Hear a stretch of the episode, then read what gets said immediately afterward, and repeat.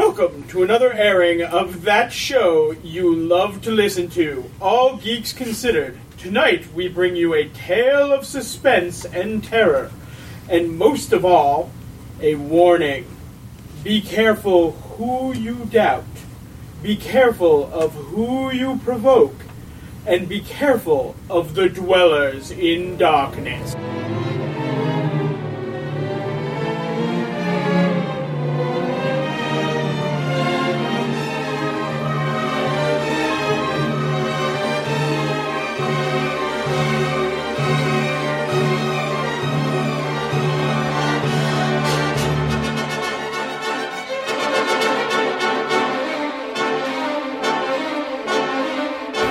Is it my call? You dealt, so I suppose we can't very well prevent you. What the dickens? The lights again! Oh, Mother, why did we take this house? Because you and your father went mad over the view and never gave a moment's thought to the arrangements inside.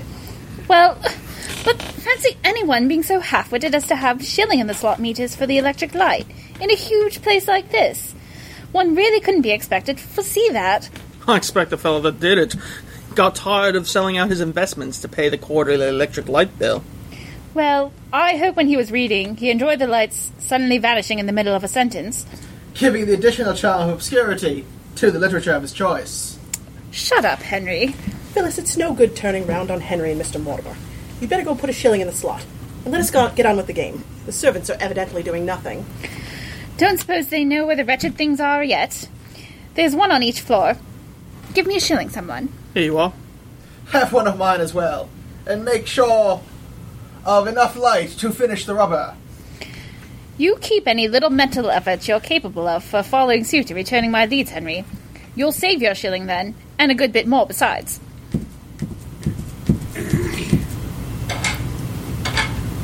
She won't be a minute. I'm sorry for the interruption. Doesn't, matter, a bit. After all, one mustn't look a gift house in the meter. I thought you took it furnished. Yes, but the rent's so low that it's almost a gift. The owner's a friend of my husband's. Don't, Mortimer. Don't what, old boy? You touched my cards, didn't you? No? Sorry, I, I, I thought you did. What a rum thing darkness is. Ah, the light. That's better. One gets fanciful in the dark. I almost thought, well, never mind.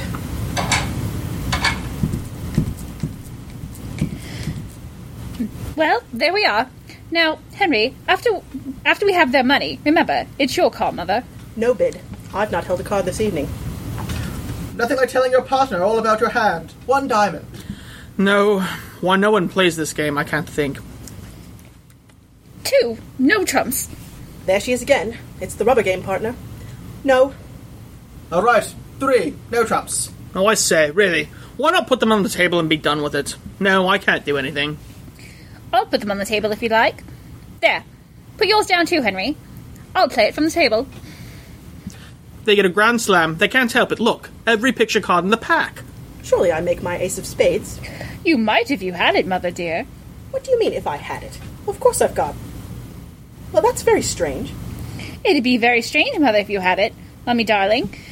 Seeing that Henry's just put it on the table with his hand. Where? There you are, Mum. Stop the lady, or should I rather say, in these circumstances, observe the ace piece. Look, Mummy, It's all very well for you children to get above yourselves, but I distinctly saw the ace of spades in my hand just before the lights went out. Really? I expect there's a bogey behind your chair, Mother. Phyllis, have you and Henry been up to some mischievous prank? No, really, Mrs. Vida. Henry, just count your cards, will you? One, two, three, Four, five, six, seven, eight, nine, You've got 14, old boy. rot. 10, eleven, Eleven, twelve, thirteen, thirteen, fourteen. By George, I have though. Mummy, you dealt. Didn't you notice whether the cards ended wrong? Yes, they didn't. They came round to me. Henry, did you take one of my cards for a lark when the lights were out? No, Mrs. Viner. Of course I didn't. Because, as a matter of fact, I felt a little tiny tug, but I thought it was imagination. So it was. Miss Deal, whose turn is it? Do, do you mind if we don't play anymore? Not a bit. Only it leaves the rubber unfinished. It doesn't matter. Why? What's up, Henry? Well, since we've begun talking about tugs, I thought I felt someone leaning over me when it was dark. Honestly. And then I thought Mortimer touched my cards. I don't remember the ace in my hand when I first sorted it. Spooks, Henry? What? That's better fun than bridge. Thanks so much. We live here, remember? But my dear Miss Viner, you don't believe rot like that, do you? Well, I don't know. What's that? Oh, father, come in. You've gave me such a fright. Nonsense, Phyllis. How could your father give anyone a fright? I've certainly never succeeded in doing so to you, my dear. Urquhart is here. Come in, Urquhart. Well, finish your game. We haven't finished, as a matter of fact. We've given up playing. Tired. No, Henry felt spooky. Felt spooky. That's curious. Urquhart, isn't it? Very. Why is it curious? Because of the ghost. Ghost, father? What ghost? Is the house haunted? Only by rats, I should think. There's a legend about this room. This room? This very room. It's only a legend, you know. The man who lived here in the days of the Regency is a ghost. He was caught cheating at cards. There's a dreadful scandal. And when his friends had one by one cast him off and stalked out of the room, he shot himself in an agony of remorse, and now returns punctually every Friday night to maunder over the scene of his tragedy and expiate his offense. I know, the usual story. The house agents make him up in hundreds. Oh dear, no. It's nothing so simple as that.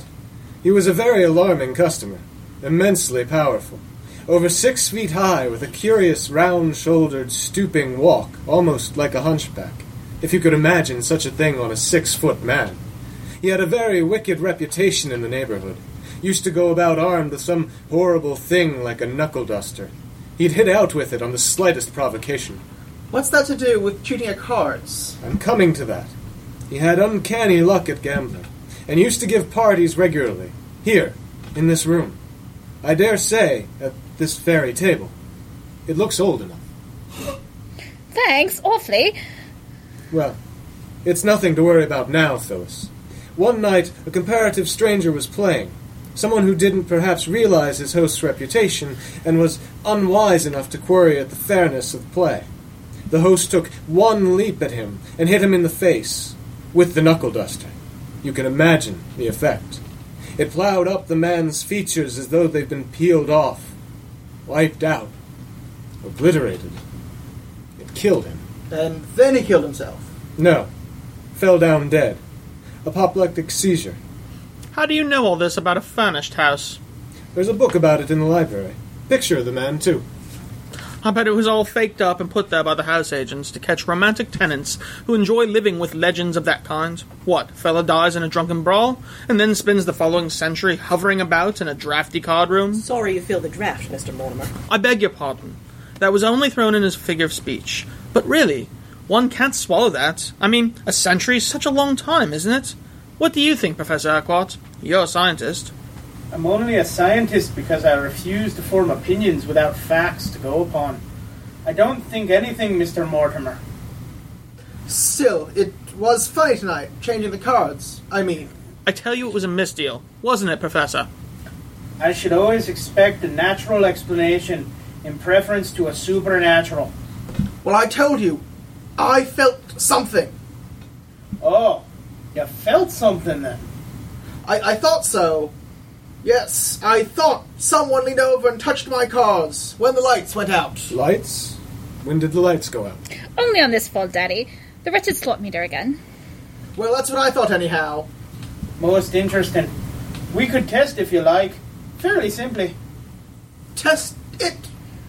Not, of course, whether you felt a ghost or not, but whether what uh, us psychists call the operating entities are present in the room, the forces that cause manifestations. Forces? What forces? Ah, I wish I knew. Some people think some sort of undetermined animal magnetism. Some think actual discarnate human beings. Discarnate human beings. Ghosts, in fact. Well, I suppose they might be called ghosts, but very harmless and practical minded ghosts. They juggle with tea tables and ring bells, and in some circumstances talk through trumpets. instead of talking through their hats, like a great many people who believe in them. Quite true. You don't sound a very convinced believer in these forces, Mr. Urquhart. Believer is too strong a word. I think there is a case for investigation. Then let's investigate. By all means, if Mrs. Viner has no objection. None at all. It thrills me. But how? What do we do? It's perfectly simple, provided one of us has mediumistic power. But how can we tell that?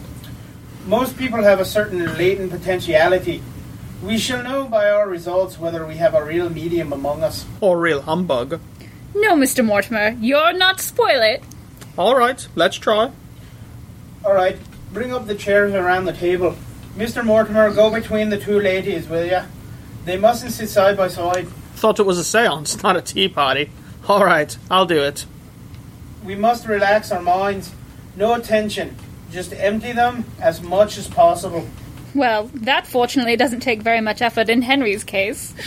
Don't be flippant. Mr. Mortimer may be as unconvinced as he likes, but we mustn't be flippant. I'm the soul of gravity. All right, hands on the table, little fingers touching. Now switch off the lights, someone. Thought so, only in the dark. Well, but after all, that's why we know so very little. The forces can't work in daylight. It deadens them. Or exposes them. Perhaps, though the spectrum contains many equally curious quantities. And it's strange that from time immemorial there should have been a tradition of powers of darkness. Is everyone allowing his mind to be completely at peace? There is mediumistic power How do you know? because of the chill in our fingers. Like a cold wind, can't you feel it? Yes, I can.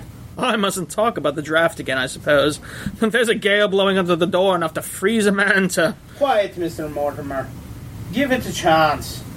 Sorry. No! What is it? What is it? There's a cobweb on my face. it won't go away. No, leave it alone. There's one that's one of the regular symptoms. Yes, the influence is growing. One of us present must be a powerful medium. Mother? Mother? She's asleep, I think. Then don't disturb her. Whatever you do, she must be the medium. It's it's all right, I suppose, Urquhart. Perfectly. Don't be an ass, Henry. What do you mean? You tilted the table. Don't. I didn't tilt the table. I will, though. That's curious. What's curious, Henry? I can't move it. Look, as hard as I try, I can't. How can I look in the dark? Yes, please, but please, both of you, don't interfere with the seance. We may get something really out of the way. What what makes it rock like this? You, unless someone is cheating, psychic force. Unless. That's what I said. It's a remarkable thing that these things never happen except when there's a loophole to fraud. All right, let's try to reduce the possibility of fraud then. We'll go a step further. Everyone take your hands off the table and join them in a ring above it. Have you done that? Is anyone there? Henry, don't play the ass. I'm not, you fool! Hush! Is there a message? Will you rap again? Sorry you've been troubled. Sign, please. Really, Mr. Mortimer, you, mu- you are most unwise. It irritates them. Them? The unseen, the dwellers in the dark. Why do you assume the plural? Them or him, if there's only one. Uh, usually there are more, but Mr. Mortimer makes it very difficult. I'm sorry. Go on. There's very little we- use in going on now. They won't say anything now. Wait. Perhaps we will get something. Does that mean a message? How are we to read it? The alphabet? Very well. From who is this message? H. A.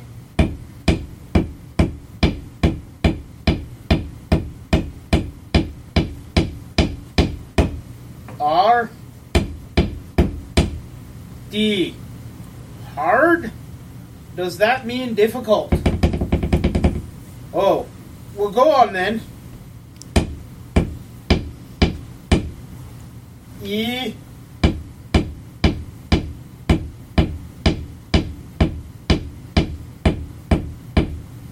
N.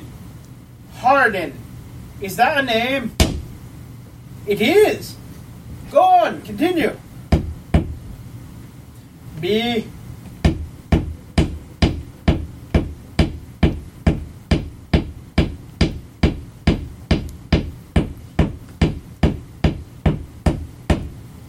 Why? Hardened by?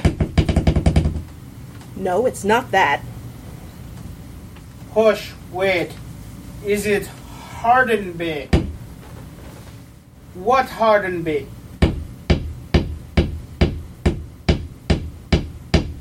J?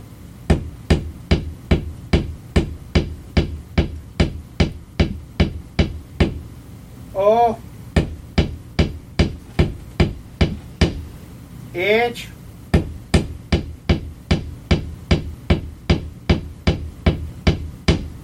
Ian. John. John Hardenby. Is it, it? Is that it? John Hardenby. That's the name of the man who cheated at cards. Yes, but Urquhart knew that, and so did you. And I dare say Henry and Phyllis too. It's in the book in the library. Mortimer, old boy, you ought to suggest that we're spoofing. I'm not, and I'm quite sure the others aren't. Well then, let's just say the habit of cheating appears to cling to Mr. Hardenby. You really shouldn't say a thing like that. These manifestations are believed to materialize through the medium in the form of physical substances. There are ungovernable forces unloosed. I do beg of you to provoke not to provoke the unseen. What absolute rot! I notice the manifestations take jolly good care only to show themselves under a pair of stout boots. That's not anyone's stout boots. That is the wind blowing down a picture. Well, then let's call it the wind, but do please refrain from calculated offense. Please, Mr. Mortimer, don't be foolhardy. To please you, Miss Viner, anything. Carry on, Professor Urquhart. I'm not sure that we haven't driven them off, or him. Noise distracts them so. We can only wait quietly for a few minutes until there is a new manifestation. Manifestation. Do you mean until something shows itself? I don't necessarily mean a materialization. That happens only very rarely, when the dwellers in the darkness have something overmastering to achieve.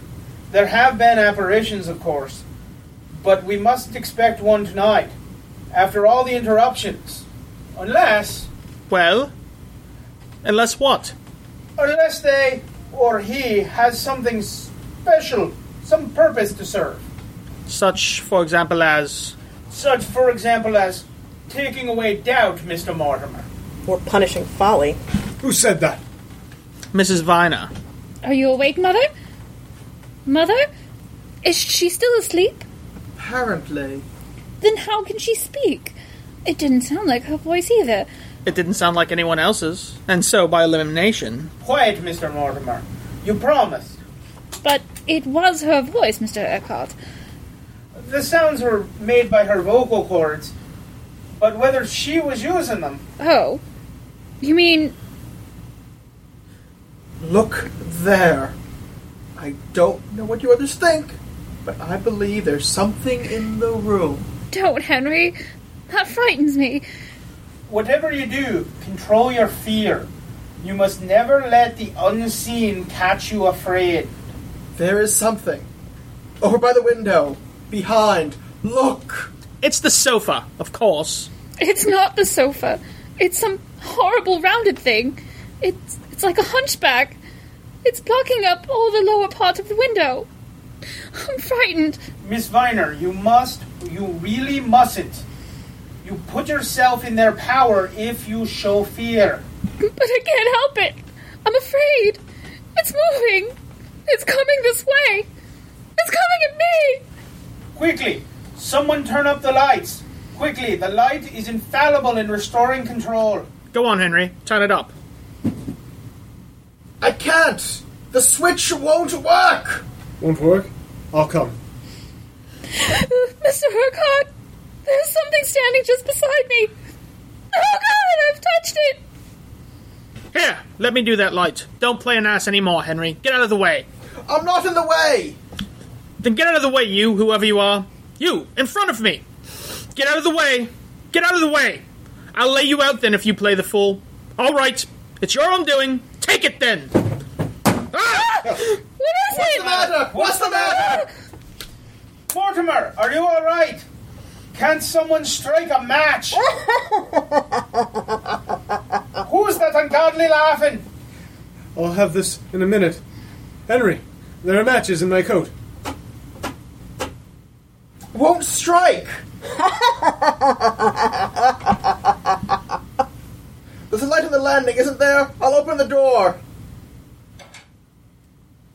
Now, can you see a bit? What's that crouching over Mortimer? Don't be hysterical, man. There's nothing there. Got it. Thank God, the light at last! I've been asleep.